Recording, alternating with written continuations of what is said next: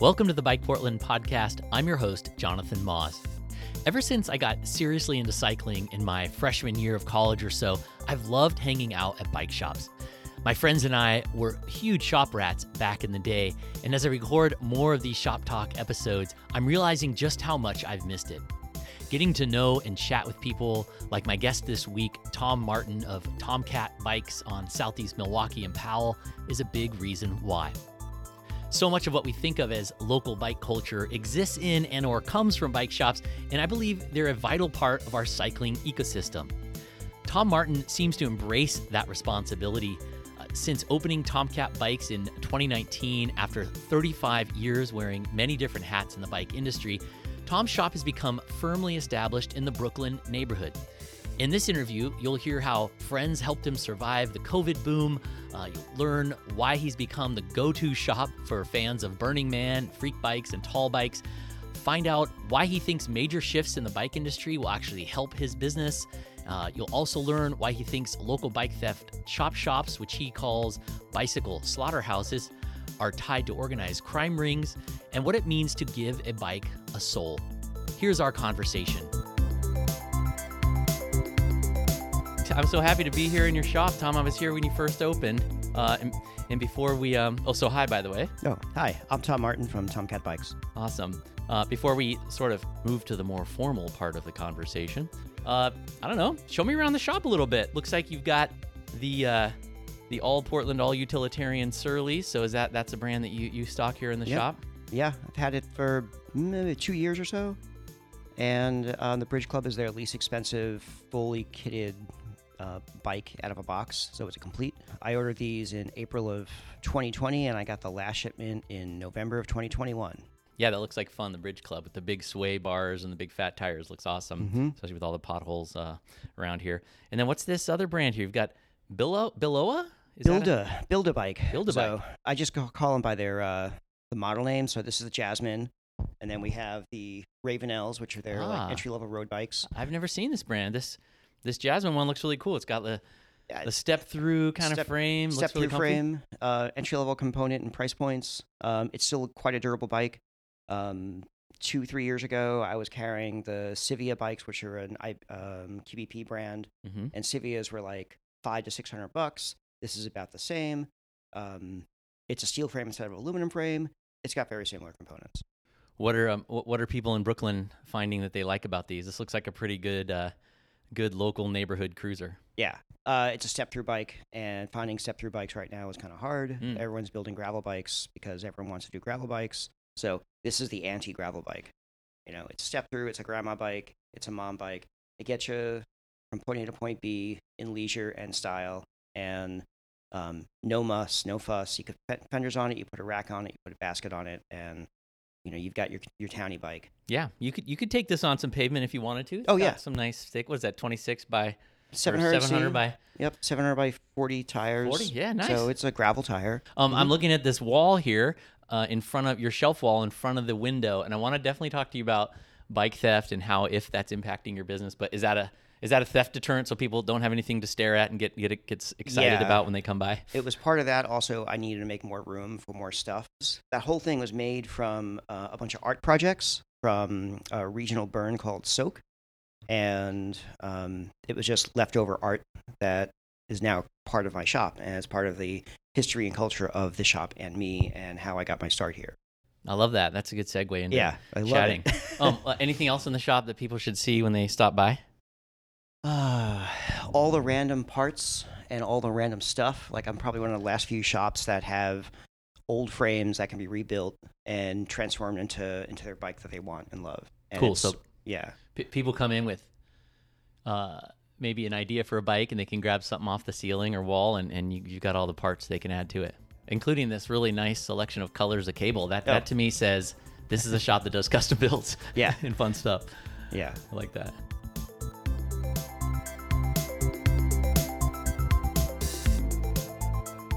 i always think it's fun to kind of like you know put more of a, a face to the name like Mhm. who's tom martin how did you end up in portland owning a bike shop Well, I retired early from the bicycle industry in 2011, and I wanted to go back to school, so I moved to Portland because I always wanted to move to Portland. Like I had this dream somehow when I was a kid, and I'm like, where did that come from?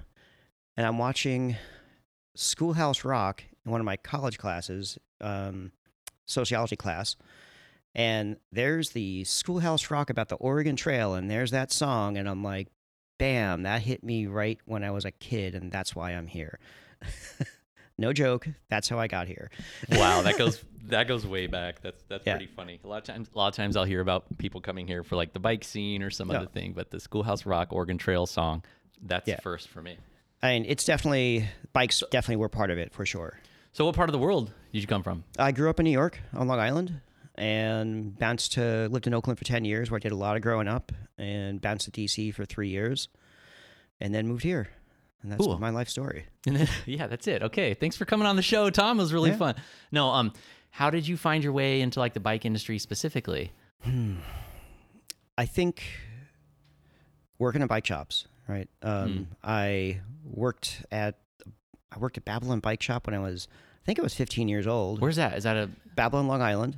okay? Um, wow, was- 15 to now in a Yeah. bike. That's really cool. Okay. and that I don't think I was le- legal. And then at the end of the summer, they're like, "We didn't realize you were that young. Uh, you can't come back." After I worked there for a summer at minimum wage and built a lot of a lot of bikes, a lot of Mongoose Decade Pros and old 10 speeds and stuff.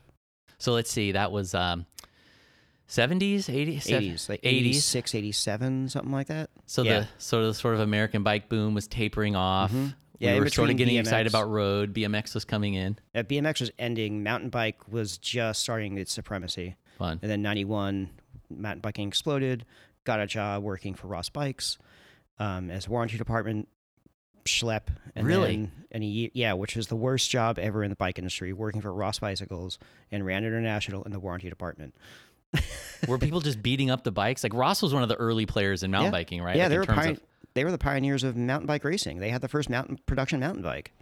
why like- was it so bad? Were people like beating them up because they were trying to take them on mountains and they weren't ready, or what? Uh, I think it was part of that. Uh, I think it was lack of uh, supply, lack uh, lack of understanding from the owners of the the sh- of the brand of what ma- maintaining a bicycle brand is, um, and no one in the industry really knew what that was. Maybe Schwinn, but Trek was beginning to get that. But all these other players like Parkpre and Kona and everyone else that they're now like sac- they're brands in the bike industry they didn't exist back then. So they were all just trying to figure it out. Um, and I was, what, 20 or 22 years old, and I had no idea what I was doing. It was a long, hard, like, in beginning of the industry. And I was super excited with bikes. I really loved what I was doing. Um, I had all these ideas. I was really in this space where I had this unique opportunity to, like, help the bicycles get better with with spec and control of uh, quality control and like using the information I got from warranty department from like broken wheels and bad spokes and and all this other stuff and like why are we specking this headset that doesn't work like why can't we spend another 10 cents on a on headsets with bearings and then the next production run the the Taiwanese bike company is making better headset bearings you know and that was all due to because of me because I would take a box out of the warehouse and do an assembly and then take notes on it Mm. and I would do that for every single container that came in That's really neat in your in your background how you've got such a diverse type of experiences from like I don't know what you would call that technically. I mean, I guess some people might think of that as like product manager stuff, but like, you know, that dealing between uh, manufacturers and product people to, I mean, like more recently, I noticed you worked at like Biketown or you worked with Biketown and you've, you've worked at an e-bike related shop. Um, so just like this really different, all, all types of different uh, hats you've worn in, in the biking world. Um, how did you end up realizing? I mean, a lot of people have that much of a run and they're, I don't know, ready to call it quits. The bike, the bike world can take a lot out of folks in, in some ways, and you certainly don't get rich in the bike industry. Nope. Uh, so a lot of people might have, may, I don't know, been done, but you ended up sort of doubling down and um, wanting to buy a shop and, and, and open a shop. So how did how did that come about? How did you, or, or like sort of why did you decide to buy a shop after that really long and interesting career doing all those different things? Um, I was at a really low point in my life, and I literally had nothing left to lose because I had I had nothing. You had nothing left to lose, right? I was broke. I was homeless. I was going through a divorce. My dad died, my truck died, my cat died. Um, lots of disillusionment, lots of um, disassociation with a lot of stuff, and like I just wanted to do something, and I was, I came in here, talked to the previous owner, and I'm like, "How did you start? I want to know how you started because this seems like a very grassroots shop, and where do I go? Where are my steps? Because 10 years previous, Tom walked into Portland and was like, I don't know what I'm doing. I'm just a short order cook. I'm just going to open a bike shop. And he did. And he did. Tom Daly, folk. We're talking about Tom Daly was Yes. his name, right? And Yeah. it was WTF, well tuned and fast Yes. bike shops, which Right. I always had to chuckle when I saw it, of course, because I thought it meant something else. But Yes. so that's neat. So you actually, I didn't, I didn't realize that you actually had like conversations with Tom, and that's what kind of led to you Yeah. taking the shop, and that's where you were coming from before you opened it. And I mean, Mm-hmm. uh, I can see now why you have mentioned that it's like your dream job, Mm-hmm. and, and I don't know if when I read that quote from you, if you were saying that like uh, hopefully as you embarked on owning the shop, Mm-hmm. or if you said that recently, but like, are you? How has it gone? So you know, since you bought it, Um, it's gone far beyond what I ever could imagine. even with COVID, huh? Because I mean, Yeah. the year after you bought it, this whole pandemic hit. Yeah. it must have shifted everything. Everything shifted. Um, that first year, 2018 to, 19, was an indicator to me that like I can do this. I can be successful at this. I'm not going to make a million dollars, but I can live and have um, enough income to pay my bills and to be happy. And that's all I want and need. Um, and then COVID hit, and the first two weeks was like, what am I going to do? Because everyone picked up their bikes and the shop was empty. And then one Tuesday morning, I wake up at, I roll into the shop at 10 o'clock in the morning and there's two people waiting outside with two bikes. And that didn't end for six months. And I was here every day from like 10 o'clock in the morning till 8 o'clock at night, seven days a week, because I didn't have a day off because there were so many bikes coming through the shop. And when was that? What month was that when that started? April. So right after the governor's thing, and people are like, okay, well, might as well dust off that bike. And you're and you're solo, right? I mean, at that maybe you had friends come in, or you pretty much handle that your own with some few guest mechanics. Yes. Yeah. Wow. Um, five. It's like two day. how do I? So it's there's at least one person here a week, once a week, uh, and they're friends and they're guest mechanics. And how that started was in the middle of me, in the middle of April, uh, hair's frazzled. Um, there's people coming at me with bikes, and a couple of bike mechanics from other shops just came in to say hello, and they were like, "Holy crap, dude! What are you doing?" Like, they literally like took off their jacket and hopped in a stand and started talking to people and helping me. And I didn't ask them; Wow, they just jumped in. that's amazing. They realized they, I couldn't do it myself, and I didn't realize Yeah. I couldn't do it myself. yeah, So and, and it must have validated a lot of things for you, including I'm thinking that like the value of just like a neighborhood shop. Mhm. That's that's really like I mean we're adjacent to just tons and tons of residential Mm-hmm. zoning and, and like neighborhoods, so people don't have to. I'm imagining a lot of your customers don't have to like pile in their car and drive somewhere. And I think Mm-hmm. Yeah. I'm assuming like the COVID thing, since my picture of it is that people just I was reminds, reminds me of like Bridge Pedal or something. The people I see on Bridge Pedal, like they literally have walked by their bike hundreds of times and never gotten on it. But then, you know, COVID hits and they're like, gosh darn it, now's the time to dust this thing off and bring it in. I'm going to go take it to that shop I saw down the street. And I mean, I'm thinking if your shop wasn't so really embedded in a neighborhood, you know, a lot of those people may not have rolled over so easily. But am- is that is that true? Is like is your shop really like a Brooklyn neighborhood place? Most of your customers coming from pretty close. yeah, yeah, I would say there's I think 3,500 people that live in the Brooklyn neighborhood. Um, it was 800 households, 900 households. Um, that's probably more than half my business. Wow. Um, but I definitely am pulling from other communities, other neighborhoods. Um, and I don't want to say like, I don't want to say neighborhoods because, you know, there's 50 bike shops in this town, 60 bike shops in this town, and we are gracefully, gratefully, and gracefully co- cooperative in what we do. Um, but I pull from the Pedalpalooza bike scene, right? I Mhm. know a lot of, I have a lot of friends in that scene. Um, burners and Burning Man, like everyone comes to me for their playa bikes because they know it's going to be like good quality. They're going to get it. They're going to get their week of fun riding their bike for that event, and that goes to other events, and they come back with their with their other bikes. Um, and other communities are on top of that too. You know, I am I'm LGBTQ friendly. Um, that's uh, left over from the previous shop. I don't identify within that spectrum and range of sexualities, but the door is open. That matters, right? I, I was hanging out with some friends last night, and a person that I haven't seen, she's one of my first customers, and she told me she will only go to my shop because I'm the most low key, the lowest, the least pressure, the least like bike shop dude vibe she's ever been to. And she grew up on the East Coast. She's been to a dozen shops in this town, and that was unique to her. And she'll always come here. Okay, speaking of unique, you mentioned the burner bikes, and I remember you saying that when I met you and you when you opened. How is that because you went to Burning Man a lot? Like that's just I love that that's like a niche that you have. What does it mean to be like a burner bike expert? Does that mean that you just get their bikes ready? Are there are there certain like aspects of having a good burner bike that like that you know well or something? Like what else, what does that mean for folks that aren't familiar with that? So Burning Man is a it's very very tough on everything. Generators, cars, bikes, right? And then the worst thing with bikes is they use it for a week and then they store it in their garage or on the side of their house for 51 weeks of the year and they bring it to a shop in August and they're like, "Can you fix it?"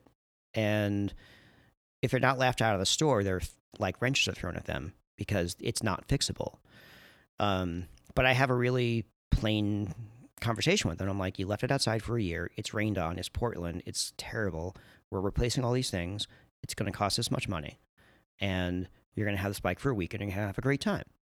And that's how I'm able to make that work. And they, they, they, they know I understand because I've been going to the burn since 2005.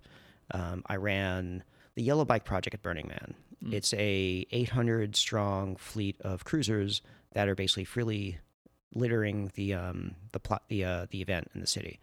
And I ran that program for a year, and I fixed 800 bikes, and I got really good at coaster brakes and um, replacing one piece crank bearings in like three seconds flat, and making hubs with square bearings round again so I'm part of that culture. I'm like, I also taught a class about Burning Man at PSU. So awesome. I uh, I worked for a, a pretty niche bike company back in the day, and I remember how eager the rest of the industry was to like pass people to us because like we were the only ones that knew about this really tiny little part, right? Which was like basically putting racks on mountain bikes and stuff. Mm-hmm. It was kind of a very niche thing back then.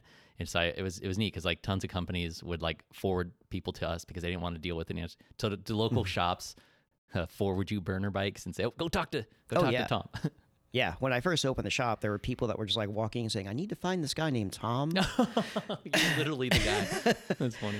Yeah, um, I know that you're you're really like into the the tall bikes and the freak bikes and all that mm-hmm. stuff, and just in general. Um, do you do you feel like that scene's kind of like vanished in a, in a way in Portland, along with a lot of other things of, of Portland past? Yeah. Uh, you think that's that's how I see it? But but I just talked to someone the other night who was on the there's a dead baby ride, so it's still here. But like, mm-hmm. what do mm-hmm. you think about that? You're probably a little closer to it than I am.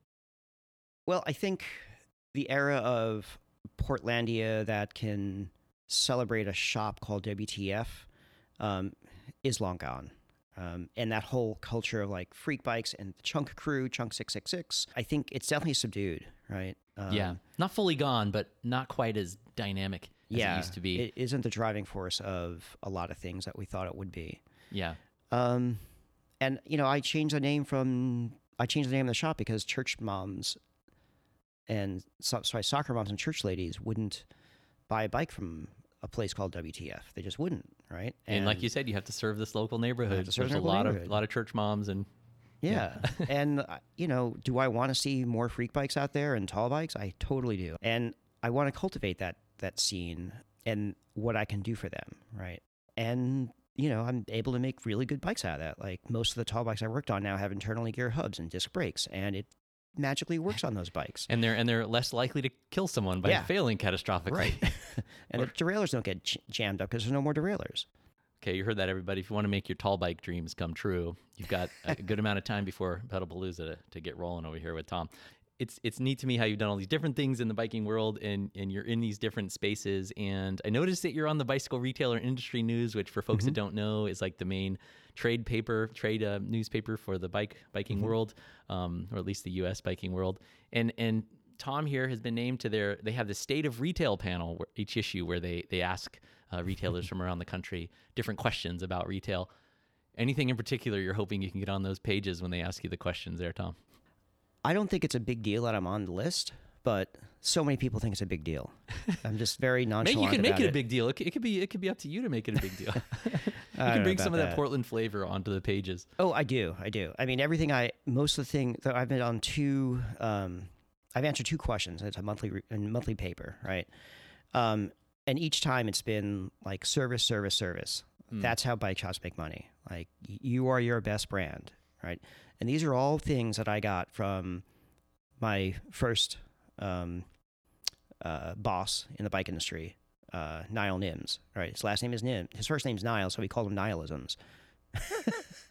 That's perfect. Yeah. He's gonna love this. Um, but he always said, like, service is how bike shops make their money. You know, the the brand of the shop, the shop is the brand, not the not the bike that goes through it. So, the big rift in the in the in the bike world right now is Specialized is going direct to consumer. They call something like rider direct instead of d- consumer direct because they rebrand everything. Um, and a lot of shops are pissed off at that, Hmm. and they're saying, "Oh my God, we're we're losing millions of dollars a year." And I'm like, "Yes, you are." But you're going to regain millions of dollars a year because every single one of those bikes needs suspension tuning. They need proper setup. Um, the eighty percent of the people that are that buy the bike are going to come to a shop because they realize that's what they need. The twenty percent are going to screw it up and they're going to come back anyway, and you're going to get those those service dollars anyway. It's a longer it's a longer game than just selling a bike. Yeah, I'm glad you brought that up. I wanted to ask you about that. There's these two big things happening in the bike world that I'm seeing. Number one, the consolidation, where the big, the big brands, the Trek Specialized, Giant, they're buying bike shops and making them basically, you know, their own branded chain stores, whatever. That happened recently to Bike Gallery, as folks probably know. But the other thing is, yeah. So after all these years of a few brands uh, that were going straight to consumers, essentially, so you could go to their website and buy one and not have to go to a dealer. So forever in the bike world, you had to go to a shop, and you know, even the big ones like Specialized and Trek would point you to your local shop. Everybody listening has probably been through that. But recently, uh, like Tom was saying, Specialized said that no longer is going to be the case. They're going to sell direct to consumers. So how does that? How do you think that's going to impact your business? You, you're, it sounds like you're going to be pretty happy with that because it's going to mean a lot more of those Specialized bikes coming through the front door, needing service that you're willing to provide. Yeah, and I, I I probably have three specialized bikes in the back that need to get work on. Right, I have Surly bikes that need to get work on. I have an old Gary Fisher. Right, they're bikes. You know, with the exception of some really proprietary stuff with e-bikes, um, they're still bicycles. Right, and even an e-bike is a bicycle, and you can fix it. I can fix it, and there's very few bikes I will refuse to work on. Um, and it's mostly because of safety and liability issues that they're so so terrible that Mm. they're non-functional and you don't even call them bikes you just i don't even call them bicycle shaped objects i just call them replica bikes like guns So are you are you are, you- are you one of the people that are is like would sign that petition to like no longer have these manufacturers making Yeah. those? Did you see that? The small, Yeah. I think it's like small shops and co-op shops saying don't make these like. Uh, uh, what's the best word? Like not department store bikes. We used to call them toy bikes. That was before I sort of Yeah. became more sensitive to the fact that like they're not toys for everyone, and like for some people, like that's actually a really important bike for them, and it has a lot of value and utility for a lot of people that Mm-hmm. yeah aren't going to come into bike shops. And I totally get that, but like, you would support you support that petition that's going around. i do um because they're disposable. They're entirely disposable bikes. They don't even function out of the box. They're basically scrap metal that you bought uh, pre-assembled. But people don't know that and it's like it's these manu- it's not even the manufacturers. Maybe they are manufacturers but they're just a, a warehousing space somewhere in like carson california and they're just selling stuff. And they don't they don't pass cpsc re- regulations. They're a health and safety violation someone's going to get killed and there's nothing we can do about it right? And some people are saying you know they, they see a bike on amazon for 449 as an entry level bike and they bring it to a shop and it costs 70 bucks for them to you know to assemble it and it needs $300 worth of work to make safe because you're replacing parts. And then they're like well i'm paying $800 for a bike now yes, you are. Yeah, right. Or you can buy a bike for six and it's going to be better. Yeah. So it's a longer education. So I'm curious, what kind of people are, are coming into your shop? Um, there's you, you especially since you're you're sort of non uh, what, what's what, what's a good word? You're um, non-discriminatory in the bikes you work on, from from burner bikes all the way up. I saw some really nice custom high-end stuff on your on your website. Who are you seeing come in the shop? Is it mostly families? Is it mostly commuters, or is it a mix? I think it's a mix of of people. Definitely commuters. That's like the probably more than half my business. Still, even with the pandemic, have, have you have you seen a shift with the commuter uh, biking customers with the pandemic? Has they has it gone away? Is it coming back? Like any sense of that? I think they're using their bikes for different purposes. You know, the commuter bike is a lot of times it's their only bike. It's their only last working bike, so that's what they use, and they use it for everything. And they use it to ride out to Banks Vernonia. They ride it out to to Boring. They ride it to the bar. They ride it to the grocery store because they have no place to go now, mm. and they need exercise. I think that was what was happening the entirety of COVID. And now people are going back to work. They're going back to school, so they're reusing that bike. And the bikes are definitely overused. Right? It's a lot of deferred maintenance. Are, are you seeing any trends come into the shop? Like I know you've seen a lot of things come and go over your time in, uh, in, in the bike world. Are you seeing any trends worth noting that are coming into the shop? You seeing a ton of e-bikes, like anything like that mm-hmm. that comes to mind? Um, I'm definitely getting more e-bike business um, for basic repairs and routine repairs and tune-ups and stuff and annual maintenance. Um, I seem to to be pushing things in some ways, like mixed e-bikes.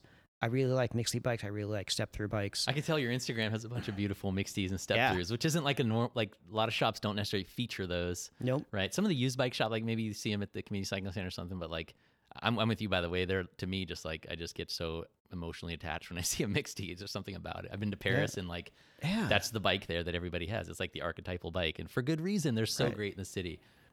I'm seeing a few more people that are that like them because they see them as the utility that that that they're designed around. It's not for women to wear skirts on bikes. It's for people to ride bikes in cities that are laden with goods and, and packages and stuff because they're they're they're they're cargo bikes. They're not girl bikes.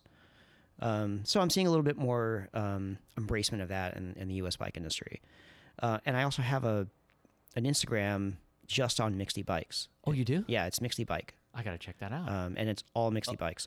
okay, you got to describe Mixte for people that, that don't know. I don't want to assume that folks know what we're talking about here. So, how do you describe it? So, it's a bike with the top tube that's dropped down, and the classic Mixte is two uh, twin top tubes that go from the uh, head tube where the handlebars are to the back of the dropouts where the wheel rear wheel attaches, and it's like a big old zing that cuts the frame in half.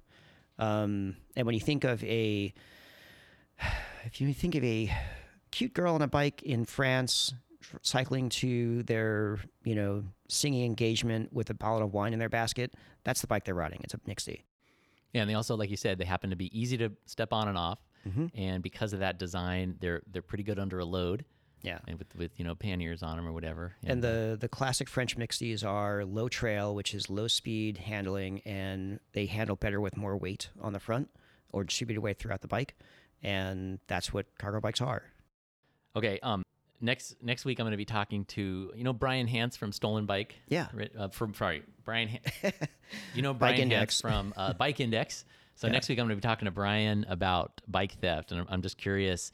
I mean, every every shop owner and shop person in Portland I've talked to over the years has been impacted by bike theft somehow. So, like, what's yeah. your what's your piece on that? How has that impacted your business? Do you do things with like you know people that bring in bikes that you know you suspect might be stolen? Like, what's mm-hmm. your process and thinking around uh, the bike theft issue right now?